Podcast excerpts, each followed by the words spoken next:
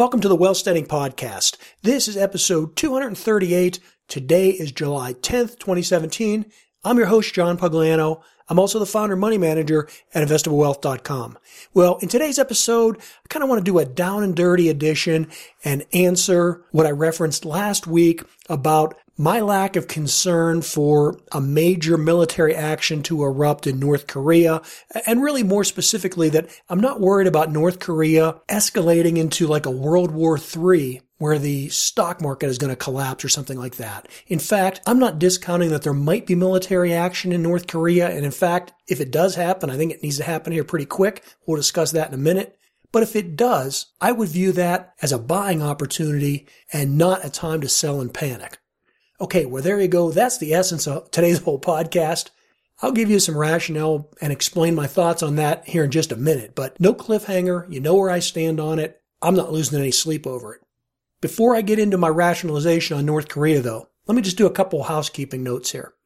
Number one, I'm a really poor marketer and so I forget to mention things about my book and appearances I'm in and about to do, things like that. So I, I, just want to thank everybody. I really pumped up my book before Father's Day. I asked you to go out and buy it for the, your fathers. I know many of you have. I know that many fathers went out and bought the book for their younger sons and daughters, their millennials, that they wanted to read and get an idea of what's going on in this new technological revolution that's happening with automation and how to think logically, how to prepare yourself for those things, how to not only be concerned with your career, but think about entrepreneurship, think about investing. Those are all things that are encapsulated in the book. It's more than just about automation. It's about how I think. And it's those very simple steps that I use in the book that essentially got me to where I am today. So it's definitely a good read. Many of you have purchased it. I appreciate it. There's about, I don't know, 16 or so reviews over at Amazon. They're all five star reviews. I really, really appreciate those of you that have done that. So thank you, thank you, thank you. Now, something else I failed to mention is that next week I will be down in Las Vegas attending Freedom Fest. Last year I spoke at the event. This year I won't be speaking, but I will be doing a book signing with The Robots Are Coming. So if you're going to be at Freedom Fest, make sure you get in touch with me. We'll link up and we can have a good time down there in Vegas. A couple other things. Now, these have already happened in the past, but because of the miracle of the internet, you can go back and listen and watch them. I've recently made a couple appearances that I forgot to tell you about. One of them is on a podcast. It's a relatively new podcast. It's called Old Dudes New Tricks. It's hosted by my very good friend, Gary Collins. Uh, we have a real good time just discussing things back and forth. Him and I have known each other for a long time. Uh, we obviously talk about my book. We talk about investing. We talk about life in general. Pretty much, you know, how basically I was a, a 25 year overnight success. So check that out. I have a link for that in today's show notes. And then also, I appeared on my first live radio show, and that was Computer America. And there'll be a, a link for that in today's show notes as well. Well, there you have it. I think that's all the housekeeping items. Now let's get into North Korea. As I mentioned, I'm not losing any sleep over it. I know depending upon what type of news network you listen to or what type of alternative media listening to, you may be getting hammered with fear and trepidation, but I only worry about things that I have an ability to control, things that are in my sphere of influence. And really, when it comes to war in the Korean Peninsula, the only thing I can do about it is position my finances so that I don't lose any money and perhaps so that I can even make money. Now, while that may seem cruel and uh, mean spirited, that's really not the intent at all. You see, again, I can't do anything to help a peaceful resolution to what's going on anywhere in the world, let alone North Korea. So I'm not being callous, I'm just being practical. Okay, now here's the deal. Number one, I don't think military actions are going to escalate in North Korea. And the reason I believe that is because it's a pattern that happens again and again. It happens specifically with North Korea, but it happens all around the globe. For example, the nuclear program in Iran. Throughout the eight years of George Bush's presidency, we pretty much nonstop heard that either the U.S. or Israel or perhaps even Saudi Arabia would go in and bomb the uh, the nuclear research facilities in the Iranian desert to prevent them from going on to further develop nuclear weapons. And we know there were viruses sent into their computers and the centrifuge systems were hacked. All those kind of things happened. And despite all the rumors of a military strike, during the eight years of George Bush, nothing ever happened. And then, you know what? The, the rumors really didn't stop during the eight years of Barack Obama. Well, nothing ever happened. We never got into a direct confrontation with Iran over their nuclear weapons program. Well, I think the same thing will continue to happen with North Korea, and it's basically something that's happened more or less to one degree or another over the last 60 years.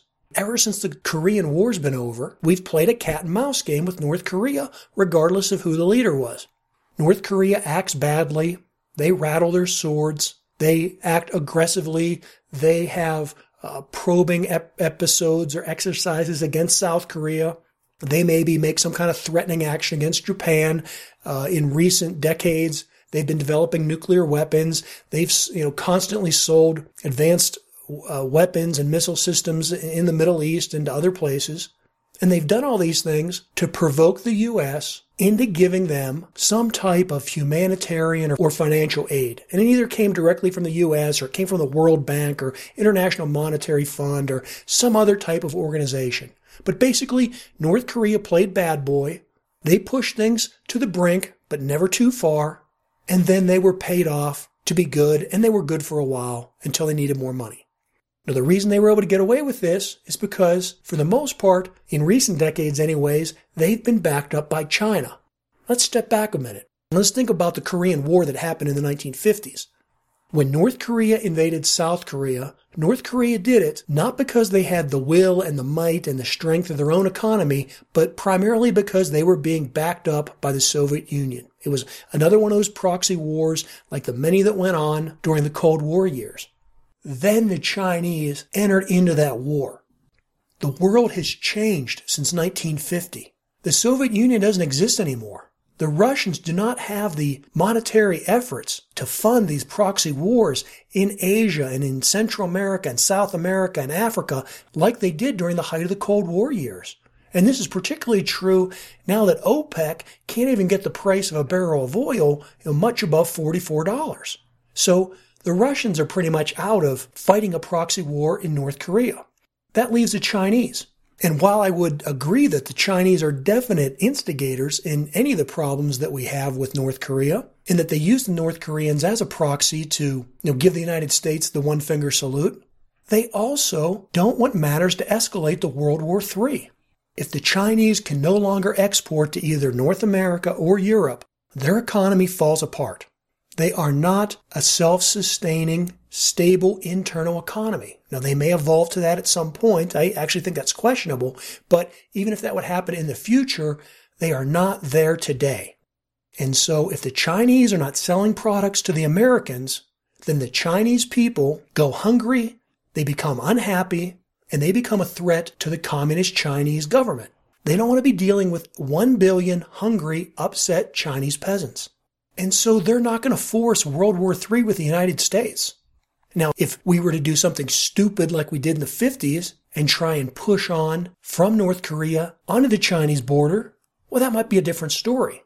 But that's not what we're talking about right here. We're simply talking about inhibiting North Korea from making any further advancements with their nuclear program or from developing or actually firing intercontinental ballistic missiles that are tipped with nuclear warheads.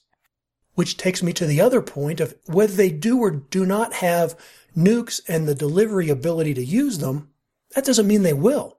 What do you think would happen if North Korea nuked Los Angeles? Do you think that would result in World War III? Or do you think that would simply result in North Korea being annihilated? Now, while I admit that wouldn't be good for necessarily the global economy, the environment would suffer, all those kind of things would be issues, I, I agree but I don't think it's likely to happen simply because of the same reason that we never went to war with the Soviet Union during the Cold War days. It was mutually assured destruction. And in this case, it's unilateral destruction because although the North Koreans could hurt South Korea, they could hurt Japan, they could hurt maybe Hawaii. Maybe they could get a missile over to Oregon and, or Washington State or California but they are not going to destroy the United States. But if they ever took that kind of an action, there is no doubt in anyone's mind that North Korea would no longer exist. And so, for that very reason, I don't think it's going to happen. If there was military action in North Korea, I think it would be swift and a scorched earth policy. Seoul, Korea is only, what, 30 miles away from North Korean artillery? If North Korea shot over some conventional artillery or maybe lobbed over a Scud missile or two, then we'd probably see some military responses like we've seen uh, when is when you know similar things happened in Israel when Israel came under Scud fire attack. But again, that never escalated to a full-fledged World War III or really any type of major conflict at all. Not in terms of the way it would affect the United States economy. And if anything more than just a little border skirmish happens, where North Korea, you know, seriously launches an artillery barrage on Seoul, well, again, I think that gives the White House a clear pathway to annihilating North Korea. In that case, I don't think they'd do it with nuclear weapons. I think they'd do it with conventional weapons, but it wouldn't matter because we have the naval capacity right now, sitting right there along the shoreline of the Korean Peninsula we have the naval capabilities with the aircraft carriers and the destroyers and the submarines and everything we need to launch a conventional attack that within an hour or two would knock North Korea well into the Stone Age. And again, for that very reason, that's why I think it won't happen. So will we send in a SEAL team or a Ranger team to make a political assassination there? Or will we encourage some type of uh, an internal coup to take place? Well, maybe. You know, did that ever work with uh, Castro in Cuba? No. It hasn't worked up to this point with North Korea either. So I think the same old cat and mouse game that's been going on for 60 odd years will continue. And if there is any kind of military intervention, over this summer, I would hold my existing positions. And if the market dropped down low, I would most likely use that as a buying opportunity and not a selling opportunity. And I don't think that this dilemma is going to go on much longer than the summer because I don't think that either side wants to be fighting a war in North Korea in the wintertime. So we've got another six to eight weeks. If something's going to happen, I think it's going to happen. And ultimately, what I think is going to happen is that China will use this as a bargaining technique to help advance their position with some kind of a global trade deal with the White House. They'll have it set up so no one loses face. They'll allow North Korea to keep being the bad boy, but ultimately things will tone down a little bit. North Korea will get some extortion money. China will get some kind of a trade concession and everybody will be happy. Agree, disagree? Hey, I can't predict the future